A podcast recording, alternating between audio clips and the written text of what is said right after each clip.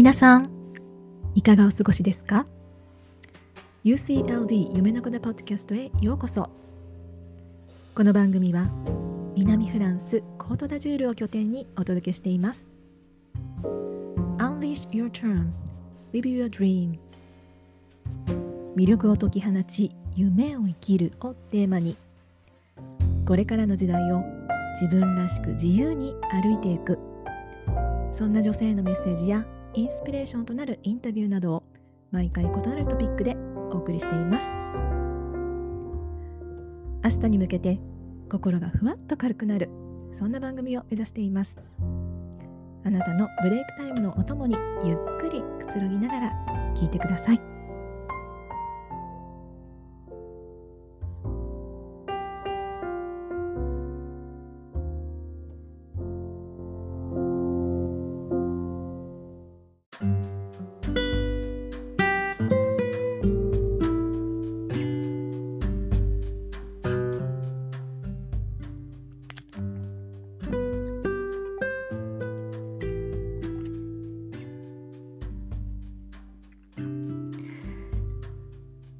皆様こんにちは。こんばんは。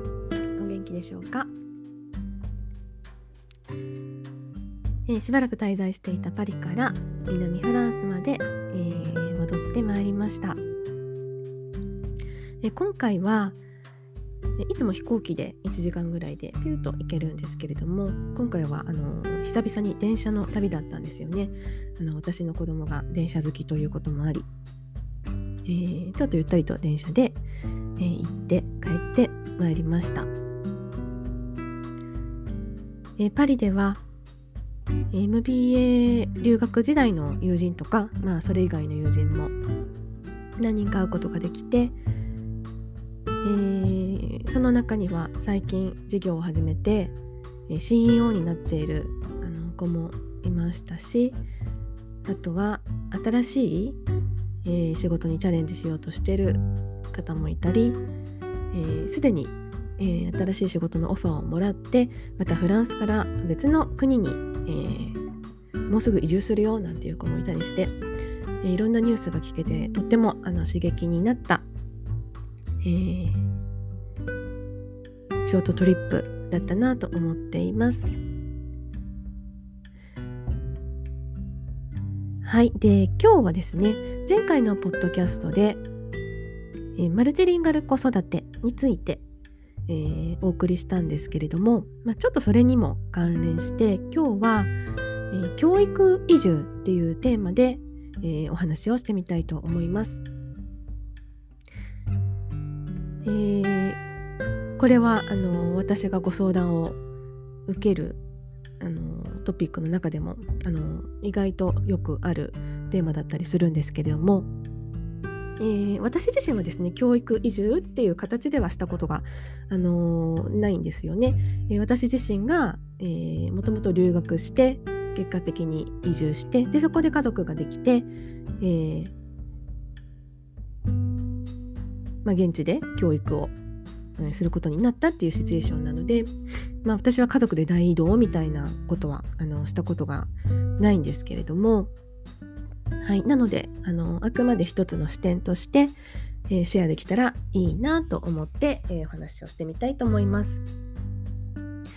え、ご相談にいらっしゃる方の中にはあの、まあ、永住というわけではなくても5年とか10年くらいあの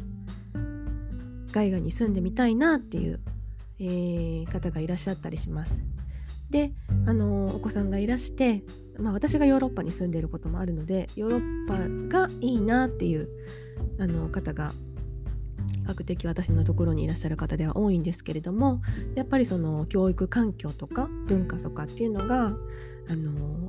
ヨーロッパはすごくいいんじゃないかっていうイメージを持たれてご相談にいらっしゃっています。はい、私自身フランスに住んでみてまだ子供が小さいので全家庭のあの教育現場っていうのを見てきているわけではもちろんないんですけれどもあのは、まあ、比較的あのすごく育てやすいあの環境なんではないかなとあのいろんな面から思ってはいます。でえ、まあでも家族で大移動となるとやっぱりあの一大プロジェクトですよね。本当にこう 大移動っていう感じなので、えー、まああの単身で移住っていうことよりは本当にあのちょっとハードルが上がるかなとは思うんですがでも、えー、そんな夢をお子様のために実現できたら本当にあの素敵なんじゃないかなと思います。はい、で、えー、パッと思いつくあの範囲で3つポイントがあるかなと思っていて、えー、実現をスムーズに、あのー、進めるために、えー、まず1つ目、え大切なこととしてはやっぱり家族の足並みを揃えるっていうことではないかなと思います。で結構その教育移住っていうのを考え始める方ってまあ女性の方があの多い気がするんですけれども私の肌感覚で。あのお母さんの方があのそういったアイデアをあの思いついてご相談に来られるっていうことが多い感じがするんですけれどもあのとはいえ、まあ、家族の一大プロジェクトなので本当にこうなるべく早い段階からあのお子さんはもちろんですけれども、あの特に旦那さんを上手に巻き込んで、えー、もし全然こう興味がないっていう場合にはあのいろいろこう情報をインプットしてあのディスカッションしてみたりとかあのされるといいんじゃないかなと思います。で2つ目はあの結構その移住してみたいなっていう気持ちが強いと割とこう脳内で妄想が広がってあのその状況をこう美化してしまいがちかなっていう気もあのするんですけれどももし興味のあるその移住を考えてる国に行ったことがないっていう状況であれば一度あのまずはお一人でも、えー、もしくはお子さんを連れてでも、まあ、行けるんだったら家族みんなで、まあ、そこに行ってみるっていうのはすごく大事なんじゃないかなと思います。あのインターネットで情報を集めていてあこの国だったら行けそうかなっていうあの目処を立てていても実際訪れてみるとうんなんか雰囲気違ったとかなんかここでやっていける気がしないとかなんかちょっと人があの合わないなとかっていうこともあの意外とあるものではないかなとあの思うんですよね。例えばフランスだとあのこうメディアで流れている素敵なパリのイメージっていうのが本当にあのまあそれもマーケティングなのでねそういう綺麗なところしか伝わってないと思うんですけどそういうイメージがまあ定着していてで実際憧れてパリに住んでみるとあのその全然イメージとは違う現実にみんなショックを受けてパリ症候群っていうこうちょっと鬱っぽくなっちゃう人も多い。特に日本人にはそれがすごく多いっていうあの現実が本当にあるようですのであのそういうイメージにあのあんまりこうえー、囚われないようにまずはあの自分で一時情報を取りに現地に行ってみるっていうのはあの現実的にそれをあの考えていくために、うん、おすすめかなと思います。行ってみてあすごいしっくりっていう感じだったらもっとやる気もあの湧くんじゃないかなと思うんですよね。で3つ目にですねあの実はこれが結構一番大切って思うのは、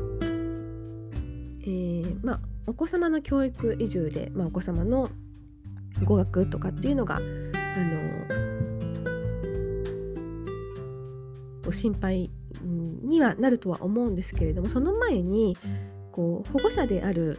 大人の方の語学力っていうのは、えー、実はこれ結構一番大切なんではないかなと、えー、思う、えー、ポイントです。でまず、まあ、日本だと英語教育は、ね、10年以上学校でやるので大学まで行くとそのぐらいやりますよね。なので、まあ、ある程度はあの教育を受けていればできるはずではありますが、まあ、それでも英語できないっておっしゃる方が多いのでそもそもそれがまずあの一つの課題ではありますしでヨーロッパにもし来たいっていう場合にはあの英語が母国語の国ってまあ少ないんですよねそうは言っても。でもちろんイギリス、まあ、まあヨーロッパからはちょっとあの EU からは出ちゃいましたけど、まあ、このエリアっていうことだとイギリスですけれどもあとはうんオランダも一応え、ー、と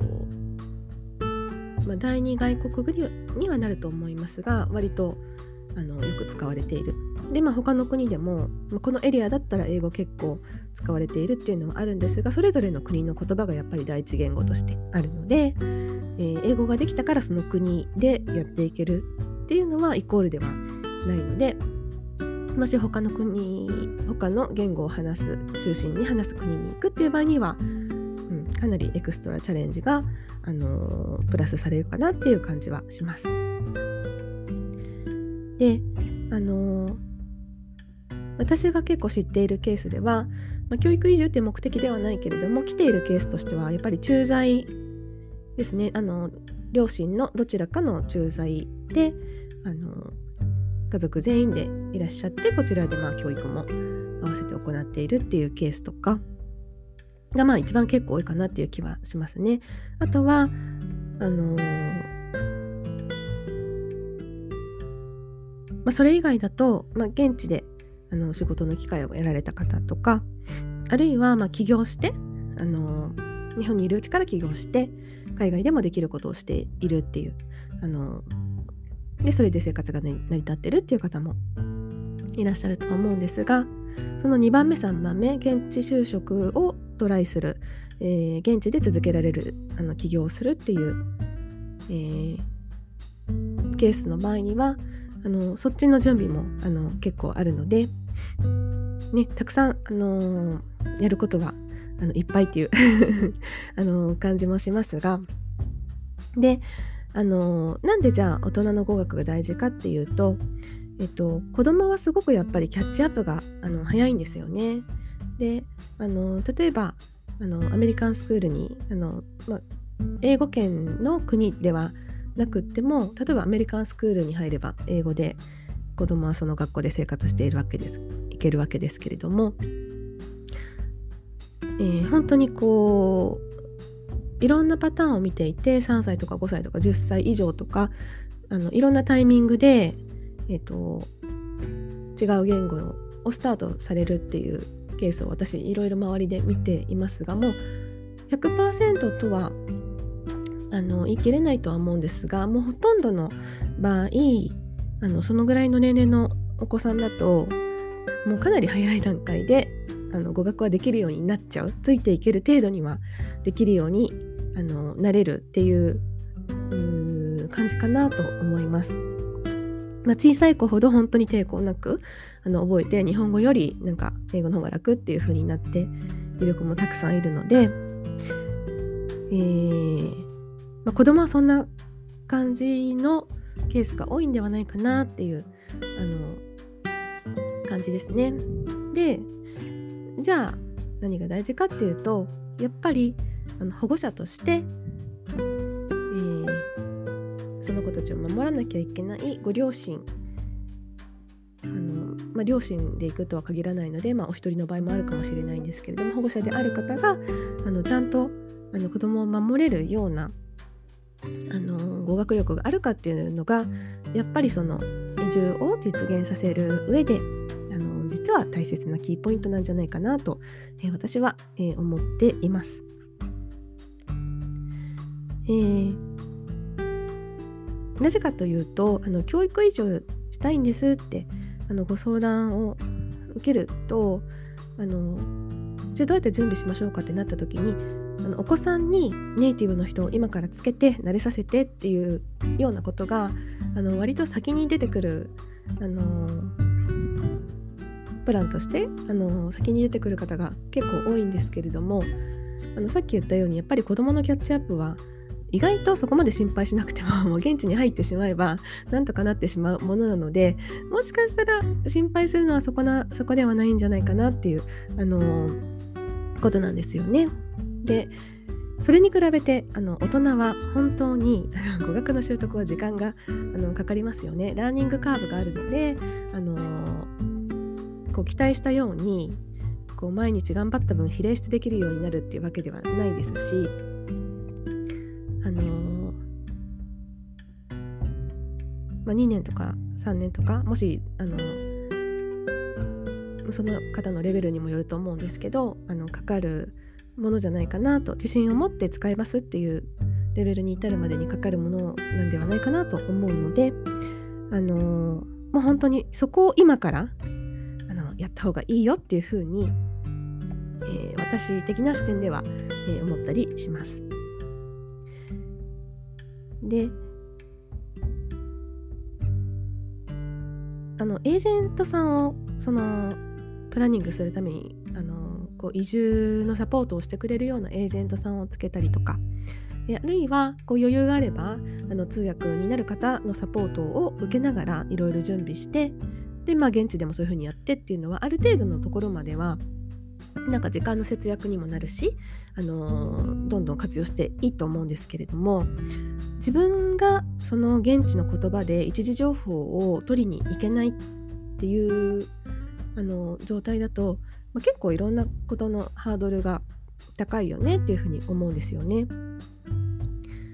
なのでそこが自分で取りに行けて、えー、っていうふうにあの早い段階で慣れた方が移住までのステップっていうのがより現実的になっていくんではないかなと思います。あの現地の言葉が全然できなくっても、まあ、仕事は全然支障ないですっていう方もいらっしゃるとは思うんですけれども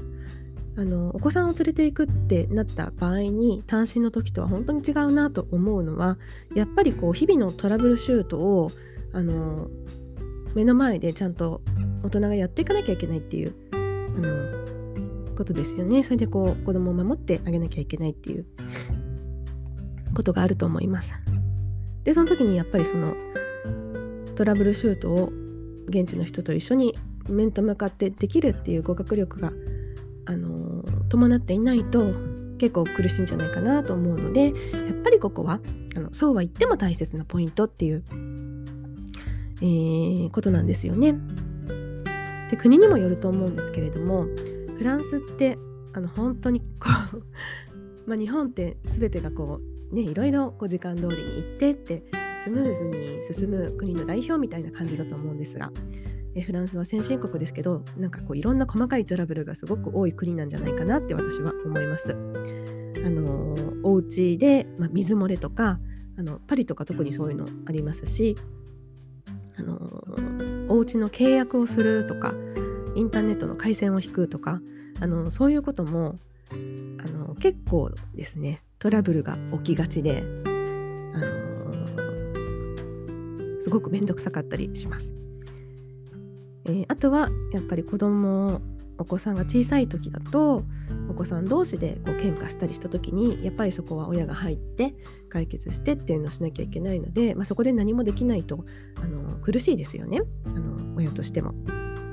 あとは学校で何か起きたらあの、まあ、呼ばれていかなきゃいけないのでそこで何も言えないと、まあ、それはそれでまたあの、うん、あの親としても苦しいということであとは、まあ、また教育のことで言うとフランスだと、あのー、ある程度行くと、まあ、宿題とかを、えー、親がこうきっちり見てあげないとなかなかそこまで学校の方で細かく見てあげられないっていう現状もするのであの少なくともあの親が2人いるとしたらそのうちの片方は、えー、言葉がちゃんと分かって宿題とかあの教育のちょっと細かいところも見てあげられるっていう方があの絶対いいですよっていうあの声は周りからいろいろ聞いたりするので、えー、まあそんなところで意外とそのお子様の心配をするよりも、えー、保護者として、えー、ご自身がどれだけ自信を持ってあの現地でやっていけるかっていうポイントの方が準備のプライオリティが高いかもしれないっていう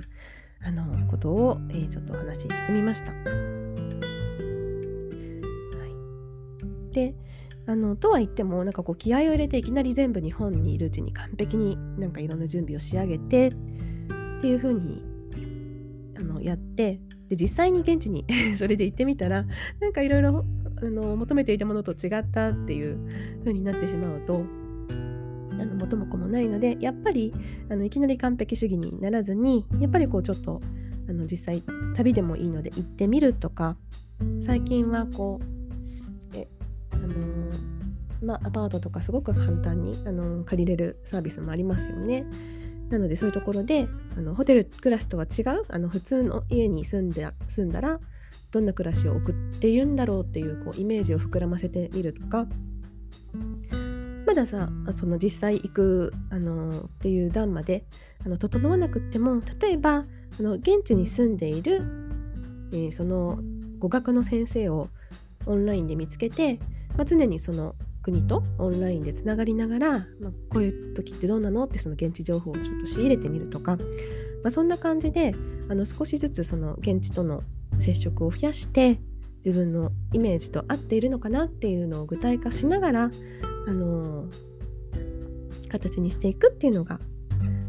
いいんではないかなと思います。はい本当にあの一大プロジェクトなのであの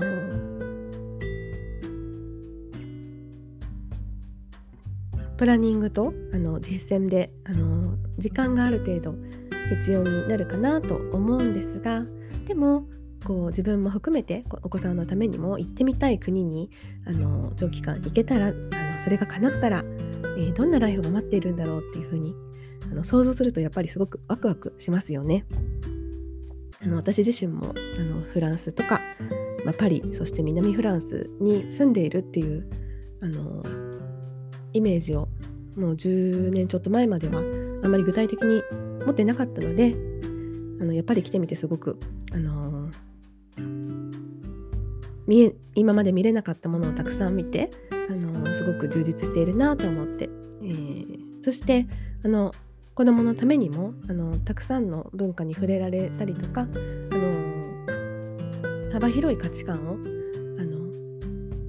伝えてあげられるっていう意味では本当にこう異文化に触れる経験をどこかでさせてあげるっていうのは素敵なことなんではないかなと思います。えー、そんな、えー、夢が叶ったらと思うと本当にワクワクしますよね。はい、ということで、あのー、まあ、教育移住というちょっとビッグなプロジェクトえー、それをちゃんと具体化してい、えー、くためには、え、こんなことが必要なんじゃないかなという、え大切に感じるポイントを今日はお話ししてみました。はい、え実際こんな感じで教育移住実現したよとか、えそんな、あのお声があればぜひ、あの聞かせていただきたいなと思います。はいそれではまた次回お会いしましょう。それまで。See you next time「